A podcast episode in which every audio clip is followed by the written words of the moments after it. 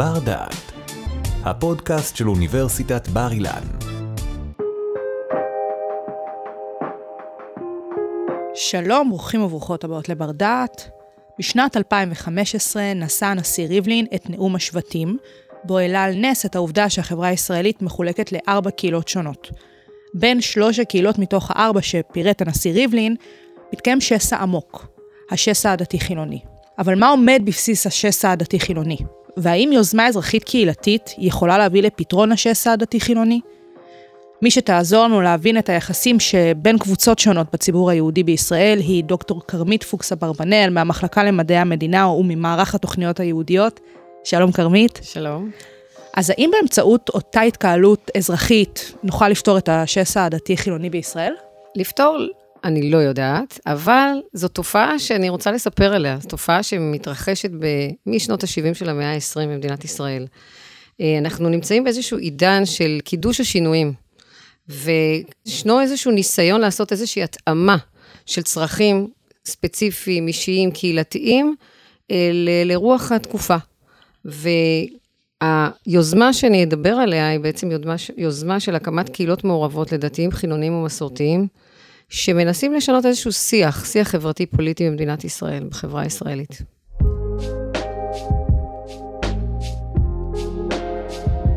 הזכרת בפתיח בעיה חברתית, אנחנו מדברות על בעיה חברתית, זה ברמה הזאתי? אכן, מתחילת קום המדינה אנחנו מתמודדים עם שסעים. החברה הישראלית מוגדרת כמורכבת מקבוצות, קבוצות תרבותיות, שנמצאות בסוג של מאבק על האופי, על הזהות היהודית של המדינה, וההגדרה האקדמית לכך זה שסע, שסע שנקרא שסע דתי-חילוני. יש לנו קבוצות שמפלחות את החברה הישראלית, והשסע מאופיין בעצם באיזשהן סוגיות של עולות לדיון, חדשות לבקרים, והנושאים שמדובר עליהם בדרך כלל בבסיס המחלוקת, זה שמירת מצוות, אה, מה מעמד הדת באורח החיים הפרטי, אבל בעיקר הקהילתי והציבורי. מה מקום הדת בחיים הציבוריים בכלל בחברה הישראלית. אפשר לראות שמדד הדמוקרטיה מפרסם ומעיד תמיד כי הציבור היהודי רואה בשסע ש... ובמתח שקיים בין דתיים לחילונים כתחום שהוא השני כשנוי במחלוקת לאחר השסע הלאומי. Mm-hmm. כלומר, זה איזשהו נושא שנמצא בלב השיח הציבורי. וזה גם מעיד על החשיבות שלו. ב... לגמרי, מהאופן בדיוק. הזה. דוגמאות למשל שעומדות במחלוקת, זה מה האופי הציבורי של השבת, או מה יהיה עתיד התחבורה הציבורית. כל ממשלה כמעט עולה ומדברת על כך, לשנות, לא לשנות. פתיחה של מקומות בילוי, היכן, מתי, כמה. מעמד הזרמים הלא-אורתודוקסיים. כלומר, אפשר לראות, ויש מי שאומר במחקריו, שישראל נמצאת בסוג של זירה של מלחמת תרבות. התגששות. התגששות. ממש התגששות ממש מתמדת. תרבותית. סביב הנושא סביב הזה. סביב הנושאים הללו. עכשיו, את באמת מתארת פה אין סוף סוגיות, וממש זה על קצה המזלג. יש איזשהו ניסיון למסד חלק מהסוגיות הללו במסגרת השסעים? אנחנו במחקרים רואים שיש ניסיון, ולמעשה מקום המדינה נוצר איזשהו מיסוד. כלומר, יש איזושהי טכניקה שאנחנו קוראים לה פוליטיקה הסדרית, שהיא מאוד מאפיינת חברות משוסעות. את יכולה להסתכל על מפלגות שונות שמייצגות זרמים שונים, זרמים דתיים שונים. ואז ניתן לראות אה, פתרונות כמו מגורים ביישובים קהילתיים ייחודיים, או הסדרים בתחום החינוך, שהחינוך למשל מחולק כבר מקום המדינה לממלכתי וממלכתי דתי. כלומר, יש איזה שהם ניסיונות, אבל יש כאן עלייה וקוץ בה, יש כאן בעיה. האם זה עוזר? לא בהכרח, כי בעצם זה דגם שמתמקד בהימנעות מהכרעה ברורה. אהה. ויש אה, איזשהו ניסיון ליצור אה, הכרעות על פי רוב, על פי קואליציות גדולות. זאת אומרת, בתוך הכללים הדמוקרטיים, אבל לאו דווקא באמת לתת איזשהו, מצד אחד חופש פעולה לקהילות, ומצד שני גם להגדיר דברים אמיתיים. שהם, שהם אה, באמת, מה שנקרא, מתוחמים בקווים אדומים, שאותם לא עוברים. למעשה, הפוליטיקה ההסדרית מוכרת לנו מההסדר שאנחנו קוראים לו הסדר הסטטוס קוו.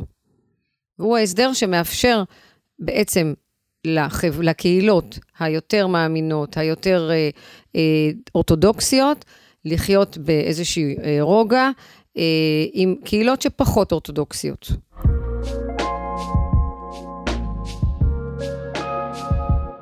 כרמית, הזכרת את הסטטוס קוו, ואנחנו באמת יודעות, הוא מלווה את החברה הישראלית ממש אה, משחר אה, הקמת מדינת ישראל. כפי שאמרת, מדובר על אותם עקרונות לשמירה על צביון יהודי במדינת ישראל. עכשיו, על הפניו, באמת בהקשר של הפוליטיקה ההסדרית, הסטטוס קוו אמור לתת איזושהי יציבות, ואת כרגע הסברת שאין יציבות. אז בעצם הסטטוס קוו, מה, הוא מתערער? מה הסיפור כיום, ואיך הוא מתקשר באמת לקהילה שאנחנו מדברות עליה בפרק?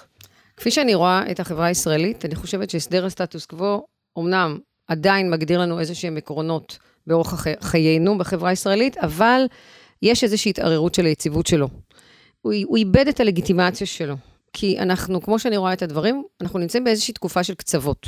מצד אחד, יש לנו קהילה, אנשים, שבאמת מסתמכים על איזושהי אמונה בגאולה אוטופית, שזה העולם הדתי, אנשים שיותר קרובים לעולם הדתי. מצד שני, יש לנו אנשים שאיפשהו מגלמים את הרעיון הפוסט-מודרני של אינדיבידואליזם אוטונומי, שהכל רלטיבי. כלומר, יש לנו החילונים, איזשהו... החילונים, נקרא לזה החילונים. כן, אנשים בעלי אתוס שמדגישים את זכויות הפרט, לא רוצים, רוצים חופש מכפייה. לא רוצים כפייה מכל סוג שהוא. זה גם ממש מתקשר לנאום השבטים של ריבלין, כמו שדיברנו ממש. בפתיח. בדיוק. אז סבבה, יש פה באמת את השסעים הללו, את הקבוצות בחברה. אז מה קרה? מה, איך הגענו לנקודה שאנחנו מדברות עליה היום?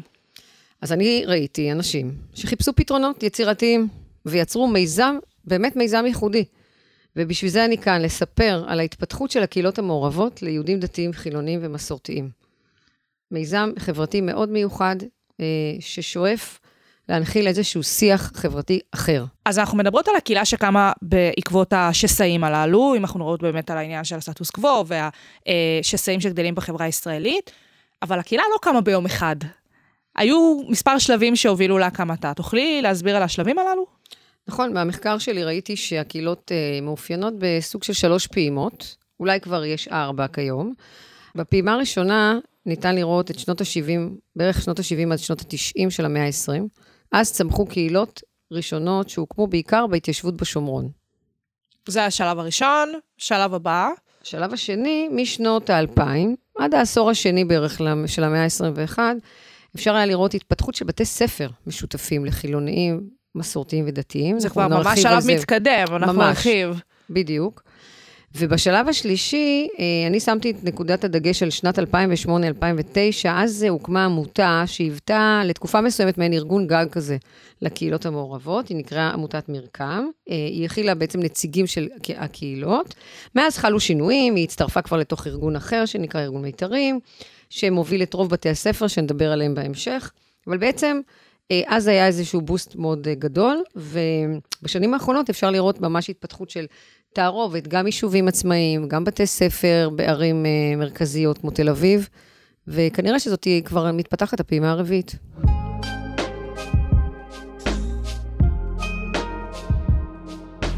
כרמית, אז הבנו באמת שיש את השסע, הבנו שהוא באמת הפריע לחלק אה, מהאוכלוסייה בישראל, ופה בשיחה שלנו אנחנו גם באמת מבינות שהוא העלה צורך. בסופו של דבר אנחנו מדברות פה על הקהילה שבאמת אה, הביאה את היוזמה האזרחית הזאתי ופעלה מתוך הצורך הזה. אז מה המניעים של הקהילה שאנחנו מדברות עליה היום? אז תראי, אנשים שבעצם אה, מאפיינים אה, את הקהילות המעורבות, יש, יש לך את הצד של האידיאולוגיה מצידם, ויש גם את הפרקטיקה, פרקטיקה של החיים. כאילו, הם במובן הזה מאוד ריאליים. צד כן, אחד באמת לגמרי. יודעים שיש פה זה, אבל איך מביאים את זה בתכלס, לפני השטח. בדיוק, אז תראי, את יכולה לראות אנשים, שוב, מתוך הראיונות שראיינתי, אה, שבאמת רצו להכיר למשפחה הצעירה שלהם, הרבה מאוד זוגות צעירים, את המסורת היהודית, כאלה שלא לא חוו את זה בכלל בעברם. הם עצמם לא גדלו על רקע המסורת, אבל הם כן רוצים וכן להעביר רצו. את המסורת למשפחה שהם מקימים. בדיוק.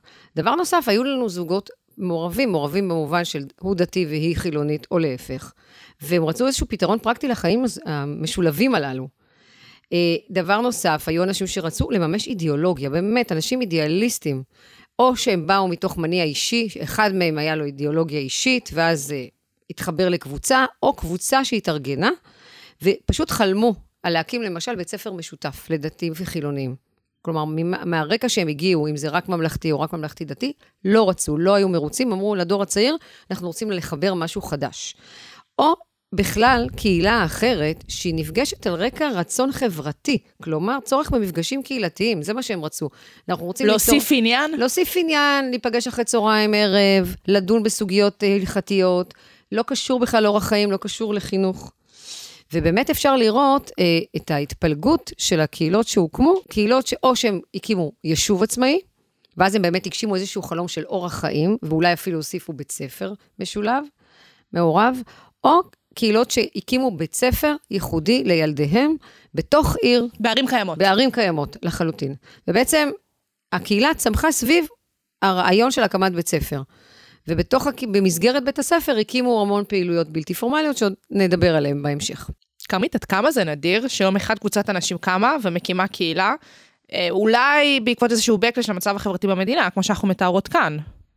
אז בספרות המחקרית אה, אפשר לראות התמודדויות שונות של אנשים שמגיעים מתרבויות שונות, ופשוט מתאחדים ויוצרים איזה שהם דפוסי התמודדות חדשים. זאת אומרת, זה דבר שקורה. זה קורה, זה קורה, אבל כשאנשים נפגשים מתרבויות שונות, אז הספרות המקצועית מציגה למשל אנשים שבוחרים להתבדל, ולא להיות חלק מהקבוצה המעורבת. או אנשים שכן רוצים לשמור על הזהות של קבוצת המוצא שלהם, אבל כן להכיר אנשים חדשים. אה, ויש מושגים שונים, למשל כמו התבוללות. אנשים שבאים ואומרים, אוקיי, אני שוכח את כל מה שבאתי ממנו, ואני יוצר משהו חדש או לומד אה, דפוסי חיים חדשים. עכשיו, אה, ישנן שתי תיאוריות שמאוד שירתו אותי במחקר. שהן? שהן תיאוריית המגע ותיאוריית המידע. תיאוריית המגע באה ומסבירה לנו שבעצם יש איזשהו מפגש בלתי אמצעי בתוך קבוצה של אנשים בעלי זהויות שונות. ויש כאן איזשהו יתרון עצום במגע האינטנסיבי, היומיומי. בהתערבבות הזאת. בהתערבבות הזאת. התיאוריה השנייה היא תיאוריית המידע, שבעצם אומרת, תראו, אם אני אשב ואכיר את הקבוצה האחרת, בעלת הזהות האחרת, שלא הכרתי את הרקע התרבותי שלה הקודם, זה יטשטש לי הרבה מאוד דעות קדומות, סטריאוטיפים, יגרום לי להתקרב אליה יותר. עכשיו, ההמחשה בעצם לש... ליישום שתי התיאוריות הללו, של גם מגע וגם מידע, באה לידי ביטוי במפגשים של אנשי הקהילות, שחלקם הפכו את זה לאורח חיים מ- מהבוקר עד הערב. זאת אומרת, מעבר ליישום התיאוריות, ממש לקחו את ההיבטים הללו, של מצד אחד להתערבב ומצד שני פשוט להכיר ולדעת, פשוט חיים את זה. לגמרי, חיים את זה, אה, החליטו להכיר זה את עולמו של האחר, אה, להיות במגע אינטנסיבי יומיומי. לפתח איזושהי זהות אולי שהיא משלבת, או לתת מענה של בחירה חופשית, שכל אחד ייקח מהזהות של האחר משהו אחר שיתאים לו. או יבחר שלא בכלל. כרמית, היית אומרת שבאמצעות באמת יישום שתי התיאוריות האלה, או שתי הגישות הללו, ככה פותרים את השסע? תראי, יש כאן ממש תופעה ייחודית, תופעה שפורצת את גבולות השסע. היא יוצרת איזשהו שיח חדש, אחר, שבאמת מממש את עקרון ההיכרות והמגע הבלתי אמצעי, שיכול לסייע להבנה הדדית ולשיח משותף ולאיזשהו רוגע ושיתופיות.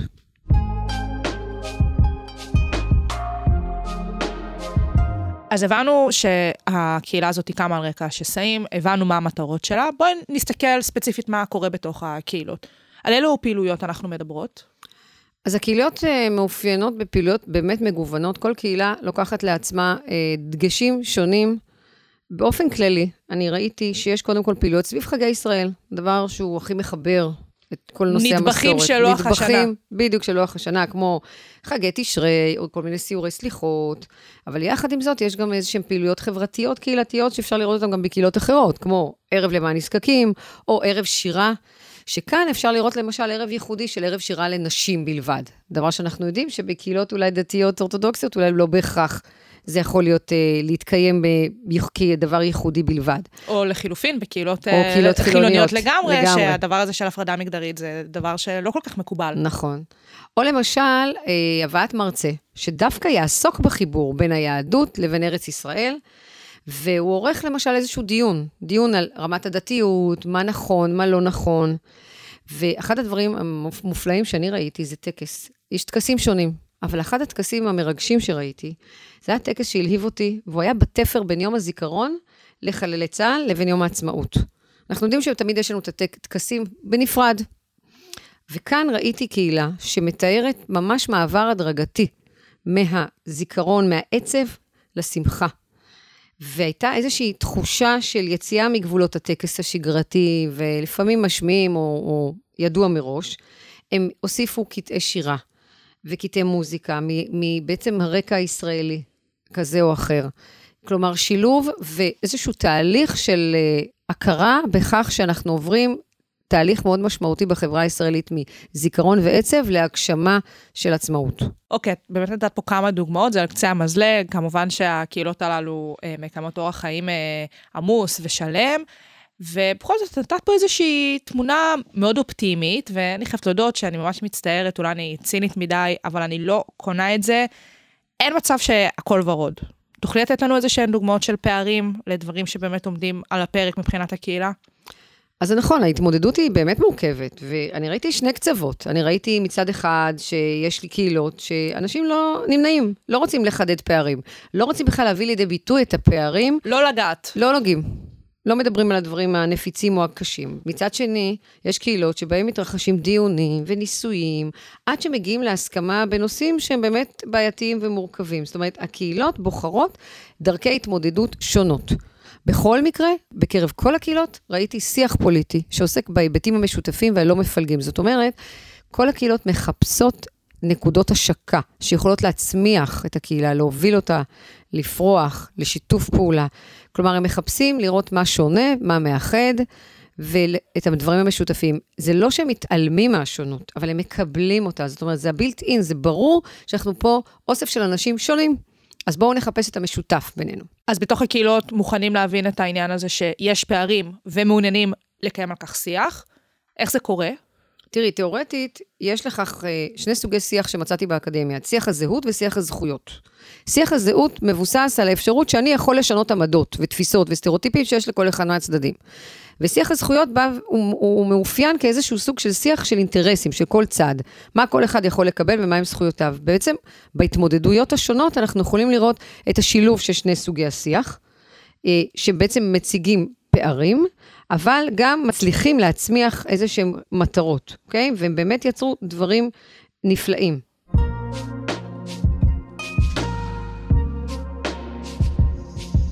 כרמית, תוכלי לתת לנו דוגמה למשהו שנוכל באמצעותו להבין כיצד הקהילה הצליחה להגשים את המטרות שלה? איזשהו baby שלה?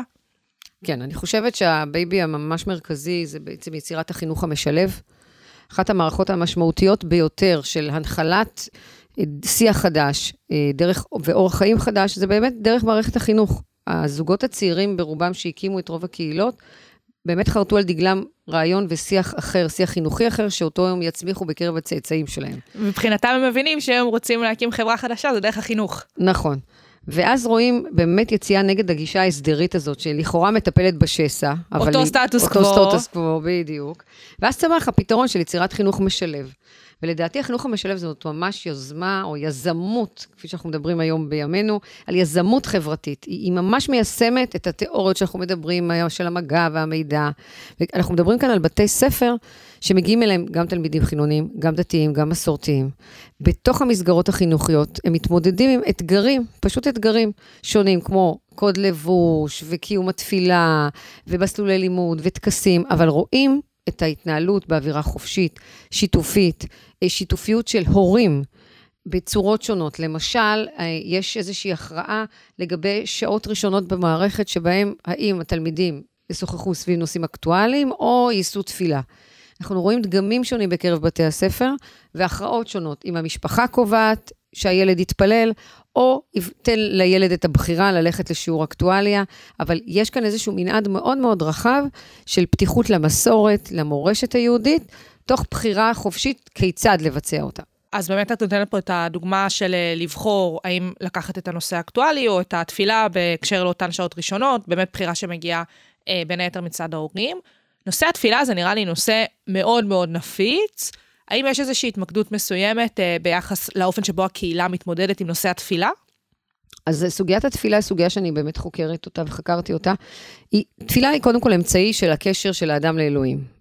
התפילה היהודית היא חלק ממש ממערך ההלכות שמלווה את האדם שחי על פי ההלכה. עכשיו, המחקרים מראים שבכלל, היהודים ככלל מאמינים בכוח עליון.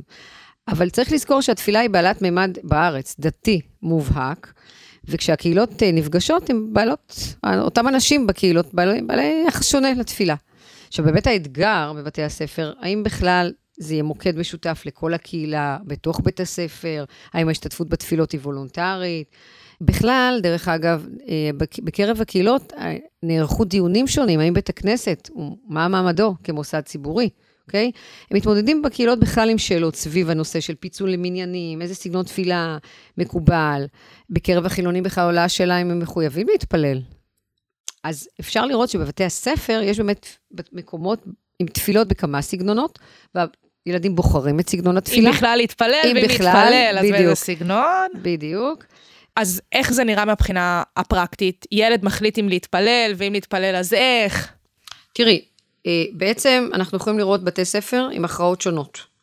באופן עקרוני, למשל, יש לנו בתי ספר שמתחלקים לקבוצת תפילה וקבוצת שיח בוקר, או שהמשפחה קובעת, או שהילדים אה, מחליטים באופן עצמאי, אה, או שבכלל אין בחירה. ואז הילדים בוחרים ללכת למפגש כזה או אחר, מבחינת הצוות החינוכי. Okay. עכשיו, אוקיי. שוב, זה גם תלוי באיזה גיל.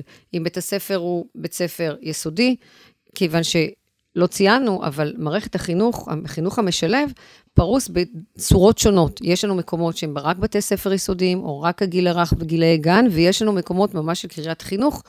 מגיל הגן ועד התיכון. זאת אומרת, זה מגוון באמת מהבחינה של העניין המוסדי החינוכי, ובסופו של דבר, הסוגיה של תפילה היא סוגיה באמת משקפת ביחס לקהילה, נכון? נכון. הקהילות בסופו של דבר בוחרות גם את אופי התפילות, גם המסגרת בכלל הבלתי פורמלית, הקהילתית, היישובית, כשזה יישוב עצמאי, וגם ספציפית, מעורבות ההורים, השיח המשותף בתוך מערך בית הספר, כשאנחנו מדברים על בית ספר משלב. כרמית, יש הכרה ממלכתית סביב היוזמה של הקהילה, או שמדובר על חבורת פיראטים מטורללים, שקמו יום אחד, הקימו יישובים או מוסדות חינוך ורצים על זה הלאה? לא, אז ברור, ברור, יש אה, ממש תהליך מאוד יפה. הרב מלכיאור הכניס אה, והצליח אה, להביא למרחב הפרלמנטרי את המודעות לצורך בחינוך המשלב. הוא היה זה שקרא תיגר.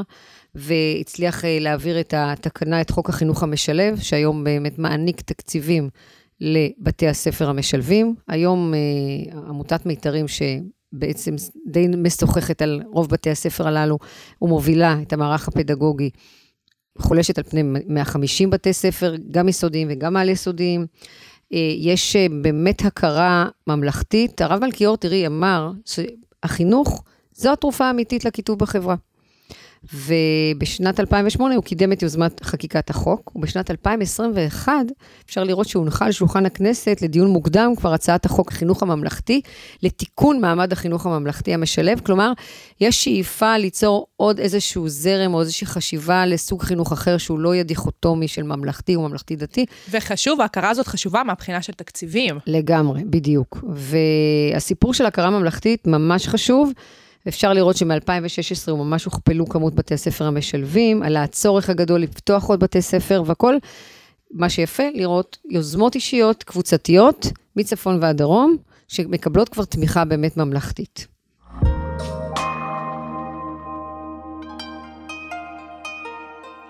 כרמית, אנחנו מגיעות לסיומה של השיחה שלנו. אנחנו באמת אה, דיברנו במסגרתה על השסע החברתי שיש לנו בנושא הדת, חילוניים ודתיים. דיברנו על הקהילה שקמה באמת מתוך הצורך אה, של השסע. הסברנו אה, כיצד היא מתמודדת עם השסע, ובאמת אה, ראינו חלק מהפעילויות שלה, שבאמת אה, מעידות על הייחודיות של הקהילה. עכשיו תראי, אולי אני צינית, אבל לי בכלל לא ברור שקהילה משלבת תצליח לחדור לכלל אוכלוסייה יהודית בישראל, גם עם הרצון שלהם להעביר את הסיפור הזה במסגרת uh, חוק החינוך הממלכתי. רוצה אולי לשכנע אותי אחרת? תראי, אני אופטימית. אני רואה תופעה שמתפתחת של אנשים שמצליחים להגיע לשיח משותף. זה נכון שהם עושים את זה בתוך המסגרות שלהם, הם לא באים והם יוצאים אה, וקוראים תיגר בצורה מאוד מאוד אה, בומבסטית, אבל מצד שני, הם באמת משדרים אה, איזושהי אופטימיות ואמונה שיש דרך אחרת, יש שיח פוליטי אחר. יש ציפייה, כן, יש ציפייה שכל החברה הישראלית תהיה, תהיה בכיוון כזה, כדי שבאמת ליצור איזשהו דיאלוג ושיח משותף. אה, זה אתגר.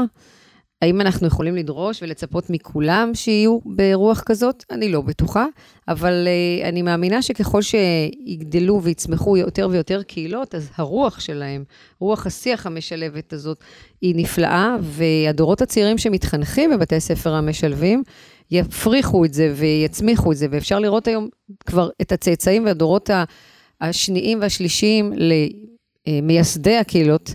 שבאמת רוצים לחיות ולהמשיך לחיות באורח החיים הזה, אחד שהוריהם גידלו אותם, ולהעביר גם את המסר החברתי המאוד מיוחד. דוקטור כרמית פוקס אברמנאל מהמחלקה למדעי המדינה וממערך התוכניות היהודיות, המון המון תודה. תודה, שי. תודה שהאזנתם לנו. באפליקציית בר דעת תמצאו עוד הרבה פודקאסטים מרתקים, גם בנושאים דומים וגם בתחומי ידע שונים לגמרי. בואו לגלות אותם. בר דעת, אפליקציית הפודקאסטים של בר אילן, משפיעים על המחר, היום.